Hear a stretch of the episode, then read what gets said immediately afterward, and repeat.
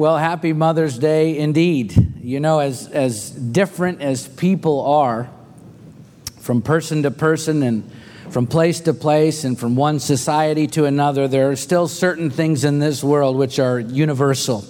Right? You can go from one end of this earth to the other into different cultures with different values and different customs, and you'll discover vast differences sometimes in how those various people groups uh, view the world and family and politics and government and work and probably just about everything else.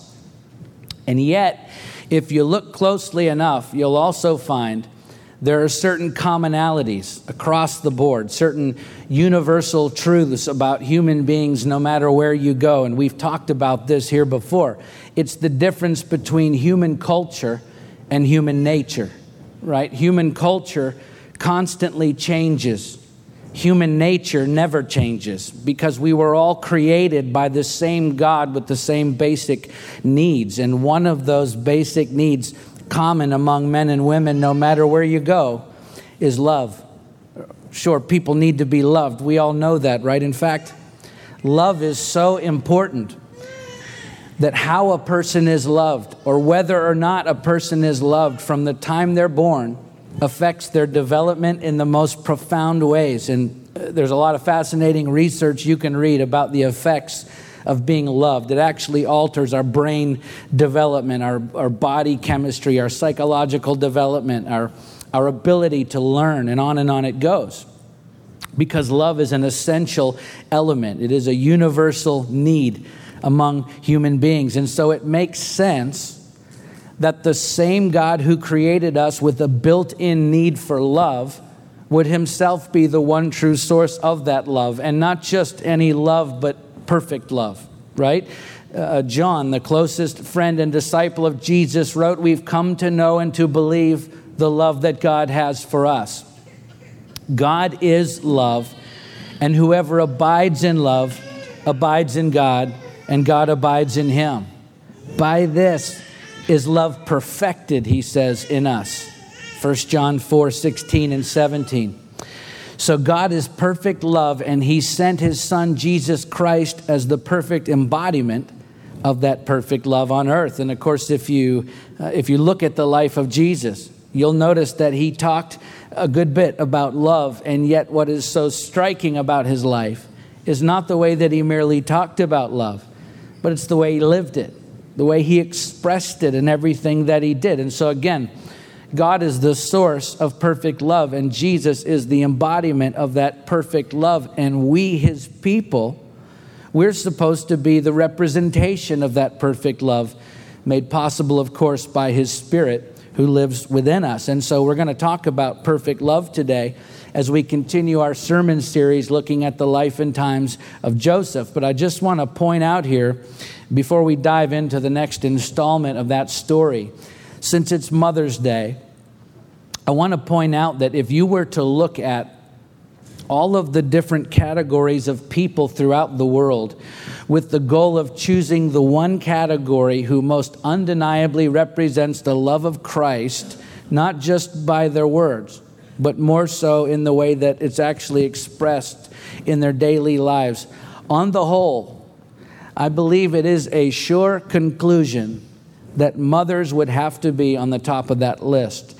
Because when you look at the life of Jesus Christ, the care, the responsibility, the, the commitment, the sacrifice that characterized his life for the sake of other people, I think you'd be hard pressed to find another category of human beings who represent those characteristics on a daily basis more than mothers do. Obviously, Christians as a whole should be at the very top of that list, but even among Christians, I think mothers rise to the top, right? What, what other category of people care for other people throughout their entire lives on a daily basis like mothers do? What other category of people carry the responsibility for other people on an ongoing basis like mothers do? What other category of people are as committed to other people like mothers are. What other category of people sacrifice for other people like mothers do on a regular basis. I'm telling you, there's so much about motherhood that is inherently Christ like that we would do well not only to honor that today, but to learn from it because the truth is, everyone thinks they know what love is, right? And, and people in our culture, we certainly talk about love a lot, but if you ask a dozen different people what love is, you'd probably get a dozen different answers because the world is defining and redefining love all of the time. They're trying to, as if love is something that is based on how we feel at any given moment. And so people talk about falling in and out of love, which is completely subjective, but real love, perfect love, is not subjective. Perfect love comes from God who never changes. He is immutable, which means if we're going to represent God's love in this world, which we're all called to do, then we have to have a firm grasp on what perfect love really is. And fortunately for us, we have a great example of that kind of love operating in the everyday lives of human beings in our story today as well. And so, as we continue this Joseph narrative, today's installment, which is really more about Judah and the drastic transformation that has happened in his own life, and so we'll pay a close attention to the way that Judah expresses his love for his brother and just how Christ like that kind of love is. And we'll keep moms in view uh, with this story as we go as well. This really should be an example for us today to not only talk about God's love for this world, but to actually express his love for the world in how we live our lives on a daily basis because although there's no shortage of what our culture calls love these days, what the world actually needs is to experience God's perfect love. And listen, the only way that can happen, the only way the world will ever experience God's love is through us. Right? So let's turn to Genesis chapter 44, right where we left off last week and we're going to read this story together. A little backstory first, in case you missed last Sunday. Joseph's brothers are in Egypt for a second time to buy more food during a severe famine. And while they're there, by Joseph's command, they're brought to Joseph's house. And if you've been following this story, you know that the brothers don't yet realize that Joseph is Joseph. As far as they know, their little brother is enslaved somewhere in Egypt or dead since they sold him to a group of Ishmaelite traders 22 years earlier. But he has, in fact, risen to second in command, the vizier over all of Egypt, and he's now hosting his brothers at his house for this great feast without them knowing that it's their own brother. And of course, this great ruse, this charade, as Joseph testing his brothers to see if they've changed their ways after all of these years. And so, this lunchtime feast at his house is a way for Joseph to not only observe their behavior with their other little brother uh, Benjamin, who they've brought back with them,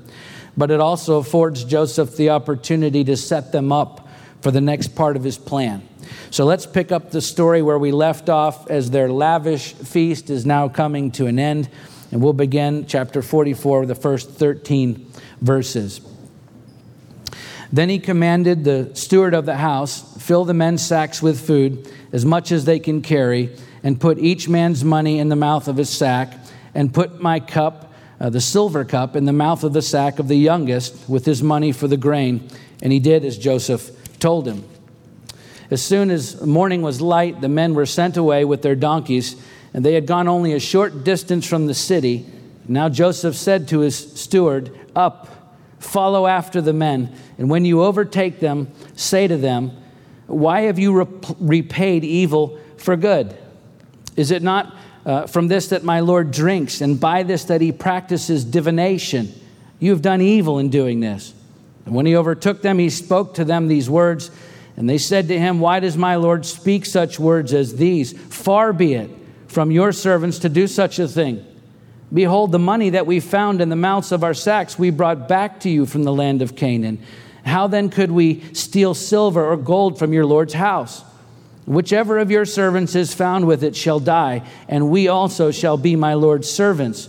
He said, Let it be as you say, he who is found with it shall be my servant, and the rest of you shall be innocent. Then each man quickly lowered his sack to the ground, and each man opened his sack, and he searched, beginning with the eldest and ending with the youngest, and the cup was found in Benjamin's sack. And then they tore their clothes, and every man loaded his donkey, and they returned to the city. So the brothers pull out of Egypt, and they're on top of the world. They've had a grand feast at a high official's house. Their stomachs are full of rich food. Their grain sacks are full of grain and money. They have Simeon back with them now, and best of all, Benjamin is returning with them as well. All of those things at once in question. And so things couldn't be better, except that Joseph isn't finished with them yet. And so the great deception continues as he instructs his head of staff to put Joseph's special silver cup in Benjamin's sack where the grain is that he's carrying back to his family in Canaan. And he does that in order to be able to accuse his youngest brother of stealing because Joseph wants to see how the other brothers will respond. Will they be happy to finally be rid of their youngest brother as they once were with Joseph? Or are they at last capable of showing real love for someone other than themselves after all these years? And so Joseph uses a prop which happened to be very significant in the Egyptian ruling class. We, we know from other historical writings that it was common for ancient rulers to use sacred cups for divination, that is, to determine the will of their gods by interpreting omens and using supernatural uh, powers. In fact, we have ancient texts from Mesopotamia that describe the various methods they used by mixing oil and water and wine into these cups. And we don't have time to go through all of that today, although it's fascinating. But they believed that they could determine the will of their gods by reading the various shapes and patterns that formed in the liquids that were poured into these special cups.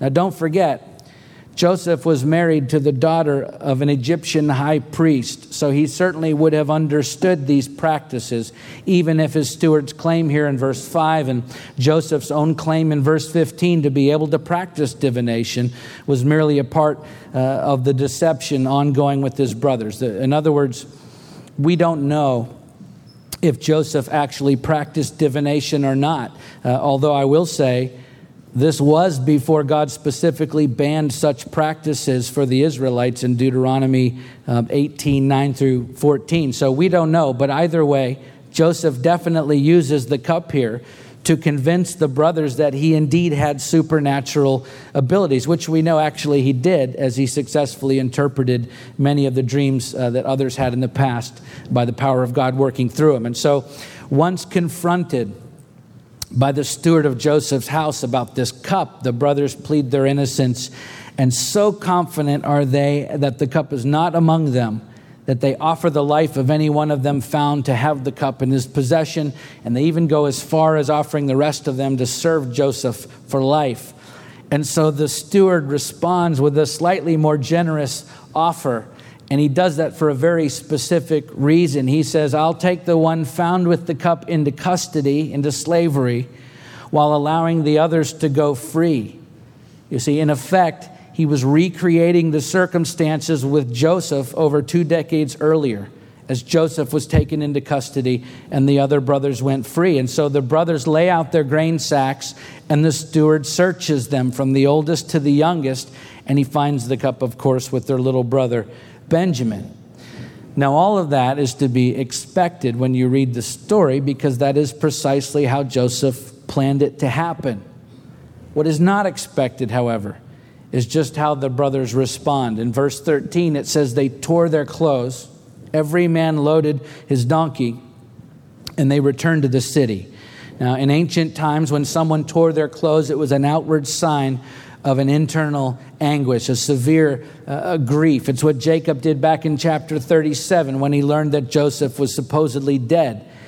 And yet, you could make an argument here that tearing their clothes was just for show, that maybe they just wanted to fool everyone into believing that they actually cared for their little brother, which would seem plausible given uh, the older brother's past behavior until you read the next verse. Because when it says they returned to the city, that is a reference to Egypt, not Canaan. Okay, the, the, the, last time the brothers had the youngest among them taken into slavery, Joseph, of course, they returned home. They washed their hands, or, or so they thought, of their problem. But that's not what they do here. No, here they, they could have returned home.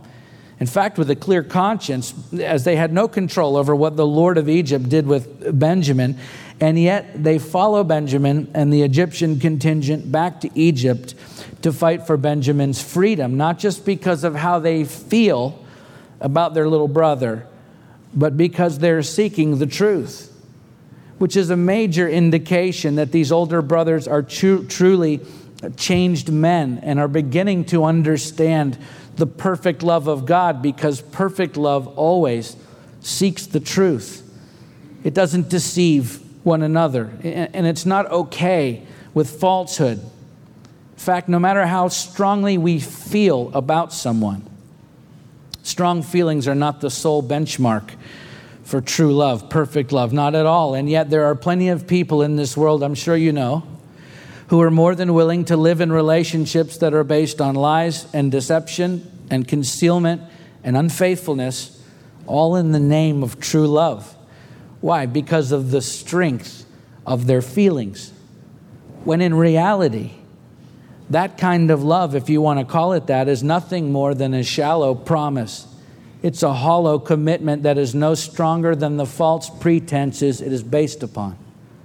Perfect love the kind of love that God gives always seeks the truth, even when the truth is hard to hear and even harder to accept, because at the end of the day, that is the only foundation that can support the weight of lasting relationships.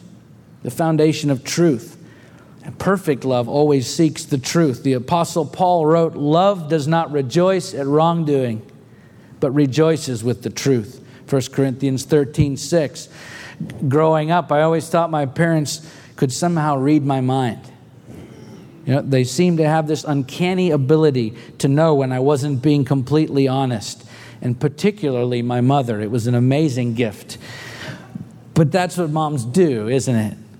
They seek the truth from us and actually for us. Why? So they can make us miserable? No. So they can embarrass us? No. So they can punish us? No, of course not. They seek the truth because they love us with the kind of love that only God can give. It's a perfect love that always seeks the truth so that we can become better people, ultimately saving us really from a lifetime of heartache that comes by living dishonestly.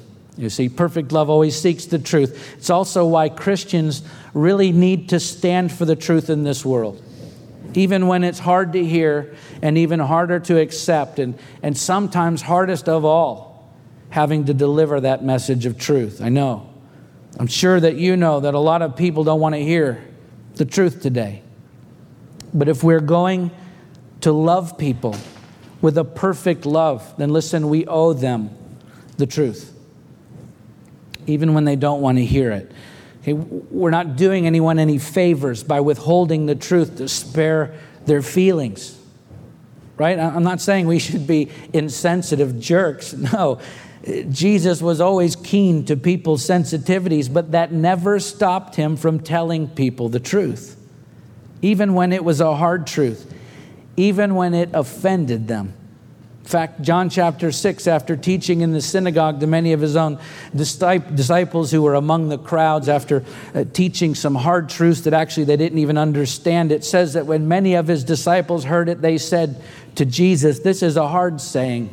Who can listen to it? Verse 60. In Matthew chapter 26, after being asked if he was the Christ by the high priest, Jesus spoke the truth that he was indeed the Son of God. And it says, Then the high priest tore his robes and said, He has uttered blasphemy. What further witnesses do we need? You have now heard his blasphemy.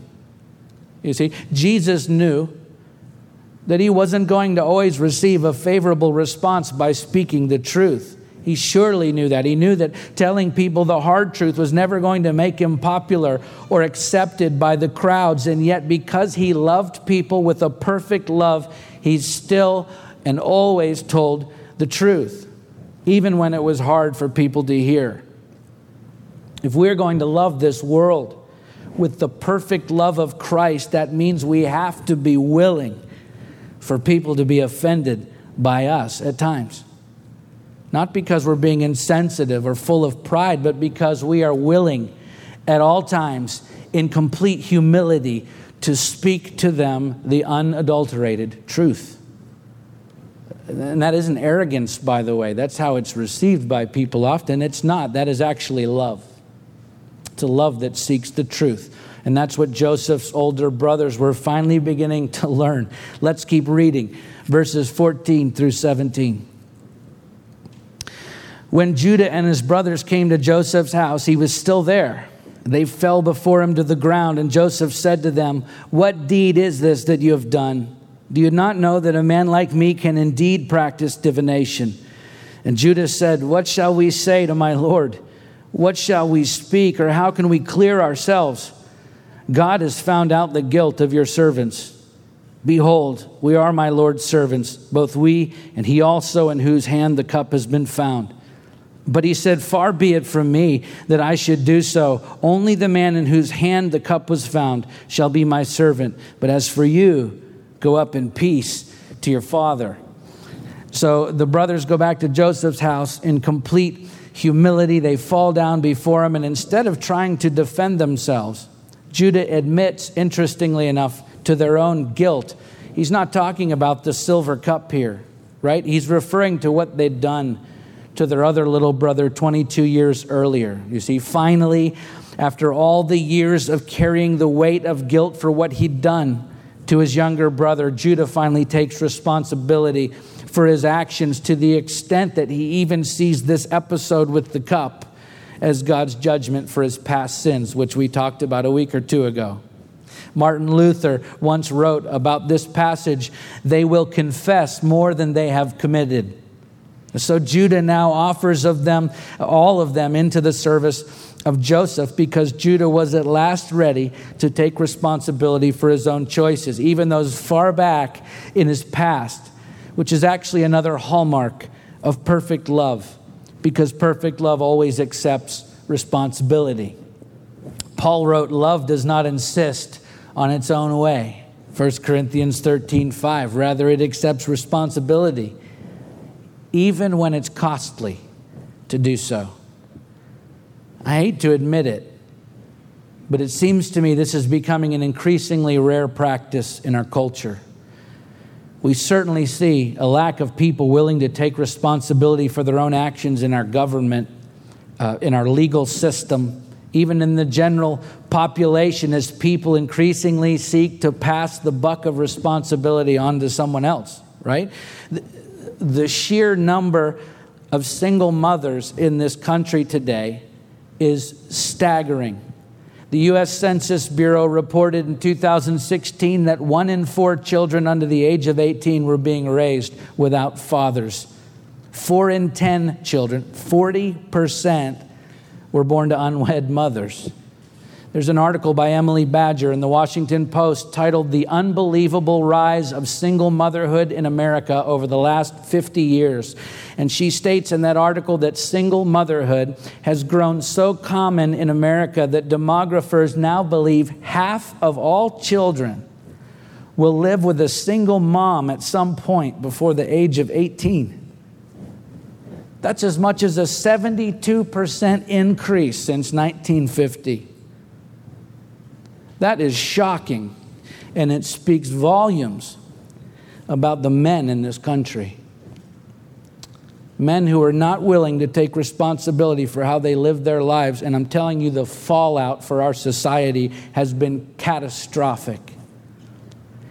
And yet, to all of the moms who stick it out, who do the hard work to raise their children, even when the men aren't willing to, we salute you. We honor you. And we thank you today for being the very example of God's perfect love to your children. It's a love that accepts responsibility and it teaches them to do the same. I'm telling you, this is where Christian men should be, must be, a shining example to the rest of the world. Not that we're perfect, far from it, but that we love our wives and our children with the perfect love of the Father, which is a love that takes responsibility for our own actions, even, even the bad ones, so that we can teach our children to do the same. The way of much of this world is to evade and avoid responsibility for our choices, but Christ followers should be the exception to that rule. This is one of those areas where Christians should be glaringly counter to our culture. But that means taking responsibility for ourselves when we get it right and look when we don't get it right, which is exactly what this world needs to see from us. And it is what this world is desperately looking for in anyone who will actually live out what they say they believe. People need to see and experience the perfect love of the Father, but that's only going to happen when we, His people, when we model that perfect love for all of the other people. And that, among other things, means taking responsibility. That's what Judah and his brothers were finally doing here. Let's keep reading verses 18 through 29. Then Judah went up to him and said, O my Lord, please let your servant speak a word in my Lord's ears, and let not your anger burn against your servant, for you are like Pharaoh himself. My Lord asked his servants, saying, Have you a father or a brother? Now Judah's recounting the previous conversation on their first trip with Joseph. And we said to my Lord, We have a father, an old man, and a young brother, the child of his old age. His brother is dead, and he alone is left of his mother's children, and his father loves him. And then you said to your servants, Bring him down to me, that I may set my eyes on him. We said to my Lord, The boy cannot leave his father, for if he should leave his father, his father would die. And then you said to your servants, Unless your youngest brother comes down with you, you shall not see my face again. When we went back to your servant, my father, we told him the words of my Lord. When our father said, Go again and buy us a little food, we said, We cannot go down. If our youngest brother goes with us, then we will go down for we cannot see the man's face unless our youngest brother is with us. Then your servant, my father, said to us, You know that my wife bore me two sons. One left me. And I said, Surely he's been torn to pieces, and I have never seen him since. If you take this one also from me, and harm happens to him, you will bring down my gray hairs in evil to Sheol. So after Joseph doubles down on the requirement that Benjamin be taken into custody and the other brothers be set free, in verse 17, Judah again steps up and launches into what is the longest and arguably the most impassioned speech in the entire book of Genesis, which actually continues all the way through to the end of this chapter, which we'll see. And he does that in an attempt to spare his little brother Benjamin from this life of slavery. But what is most striking about this speech by Judah is the fact that this is the same man back in chapter 37 who came up with the idea of selling Joseph to a group of traveling traders in the first place. And yet, Judah, beginning with the whole, the whole debacle with Tamar back in chapter 38, right up to now, has been going through this drastic and profound transformation. Hebrew scholar Robert Alter wrote A basic biblical perception about human relations and relations between God and man is that love is unpredictable, arbitrary, at times perhaps seemingly unjust. And Judah now comes to an acceptance of that fact with all its consequences. Likewise, Kenneth Mathews writes Judah has undergone a moral reformation not through a single event here or there, but through the cumulative effect of life's vicissitudes. There's no doubt about it. Judah is a changed man, and nowhere does that become more evident than in this emotionally charged and very heartfelt speech where he shows himself unwilling to give up the fight for Benjamin's freedom, which again, is indicative of the perfect love of God that Judah has come to possess for his brother, but also for his earthly father, Jacob, as we can see, because perfect love never gives up. The whole, the whole concept of falling in and out of love that people talk about in our society, it's a fallacy, right? You can slip and fall into a lot of things. Love isn't one of them not real love. Paul wrote, Love endures all things, 1 Corinthians 13 7. Listen, it, if true love, perfect love, if that truly endures all things, all things, then included in the list of things that perfect love endures would be those times when we don't feel love for that person that we're in a relationship with. So, perfect love actually endures the lack of strong feelings that we so often associate with love. And yet, in this culture, the moment we no longer experience the feelings that we errantly equate with love today, we say things like, We're no longer in love with one another. But I'm telling you, falling in and out of love is actually nothing more than falling in and out of feelings. Feelings change all the time. Feelings are fickle. Feelings change all the time. They can change on a dime. Your feelings can change based on what you ate for dinner. if you're basing your most meaningful relationships in this life on feelings alone, then you're never going to be able to maintain a meaningful relationship with anyone long term. But perfect love, the kind of love that lasting, healthy relationships are built on, that kind of love, it never gives up. It endures all things. Billy Graham's wife, Ruth, I love this. She was once asked if she ever considered divorce, to which she replied, No, I've never thought of divorce in all these 35 years of marriage, but I did think of murder a few times. you see, even in the strongest of relationships, and I'd say that sure seems to be one of them, feelings can change from time to time. And some of those changes are not always in favor of that relationship. And of course, that's when our love is tested.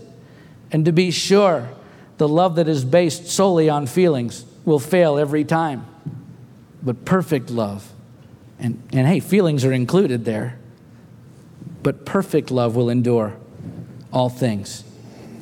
And again, I, I can't help but think about my own mother's love. I know my mother probably wanted to choke me and my brothers many times, and in fact, we would have deserved every second of it. But she never gave up on us because her love for us isn't based on feelings alone. And I, listen, I know there are circumstances in people's lives at times that require profoundly difficult decisions regarding their children. But on the whole, I'm telling you, mothers don't give up on their children because their love for their kids isn't based on having good feelings for them all the time, right? Every single mother in here can, can say amen to that. Uh, uh, by the way, if you've been adopted, that wasn't someone giving up on you. That was a mother loving you so much that they were willing to do what was best for you. And it's another mother taking you into her heart and home because of the perfect love that God's given her for you. In truth, I think adoption is one of the greatest examples that we have in this life of the perfect love of Christ in action. It's a love that never gives up. It's why Judah was fighting for Benjamin's freedom. So let's finish the story for today as Judah continues this passionate plea for Benjamin and really for his father. Let's read verse 30 to the end of the chapter. Now, therefore, as soon as I come to your servant, my father, and the boy is not with us, then, as his life is bound up in the boy's life, as soon as he sees that the boy is not with us, he will die. Your servants will bring down the gray hairs of your servant, our father, with sorrow to Sheol. For your servant became a pledge of safety for the boy to my father, saying, If I do not bring him back to you, then I shall bear the blame before my father all my life.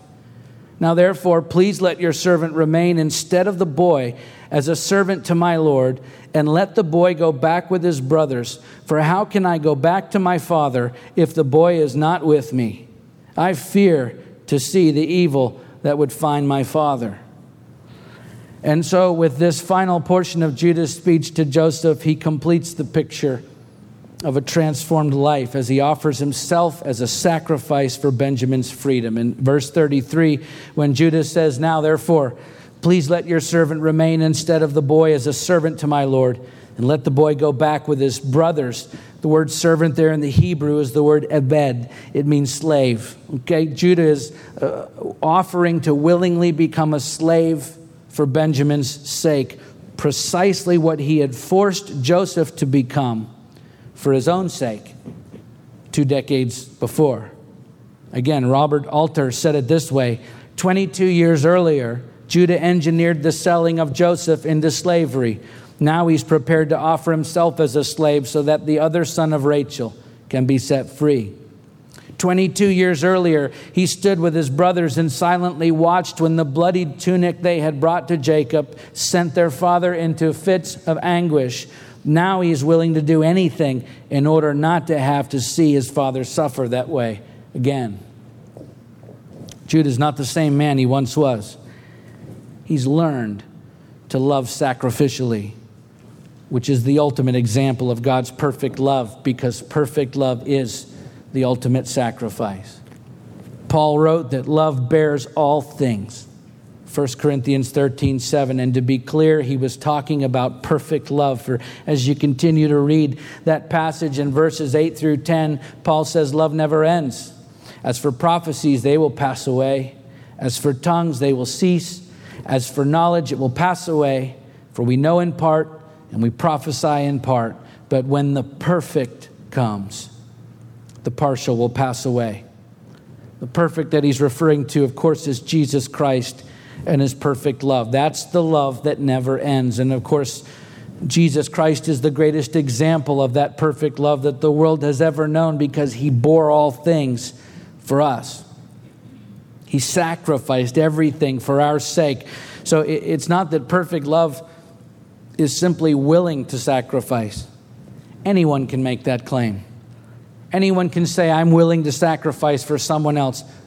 Perfect love actually is sacrifice. In other words, when you love someone with the perfect love of Christ, you are going to make sacrifices in your life for that person. It's a foregone conclusion. And again, next to Jesus himself, what better example do we have than our mothers? Who sacrifices more for people than mothers do. It's, it's so common to see a mom give up or at least put on hold their own passions and interests and desires to see the passions and interests and desires of their children fulfilled. I watch them forego things uh, they want to buy to get the things that their kids want for them instead. I've seen so many moms deny their own needs to meet their own, uh, the needs of their children first. I watch my wife do it all the time. Not just willing to sacrifice, but making very real sacrifices every day for other people. It's the perfect love of Christ that He's instilled in the hearts of mothers, and far too often, I think the rest of us probably take that for granted. There's so much about motherhood that is inherently Christ like, and we need to honor that. Yes, we also need to learn from it because there's no shortage of what our culture calls love these days, but what the world actually needs is to experience God's perfect love. In fact, I would say this world is desperate for God's perfect love, and they don't even know it. That's why people are turning to so many other things, even destructive things, because they have yet to experience the perfect love of the Father. But look, the only way they will ever know what God's love is actually like, the only way the world will ever experience that love is through us. And if that sounds like a heavy responsibility and a life altering sacrifice for us to have to make, then you are beginning to understand what it means to love people with God's perfect love because that's what it is.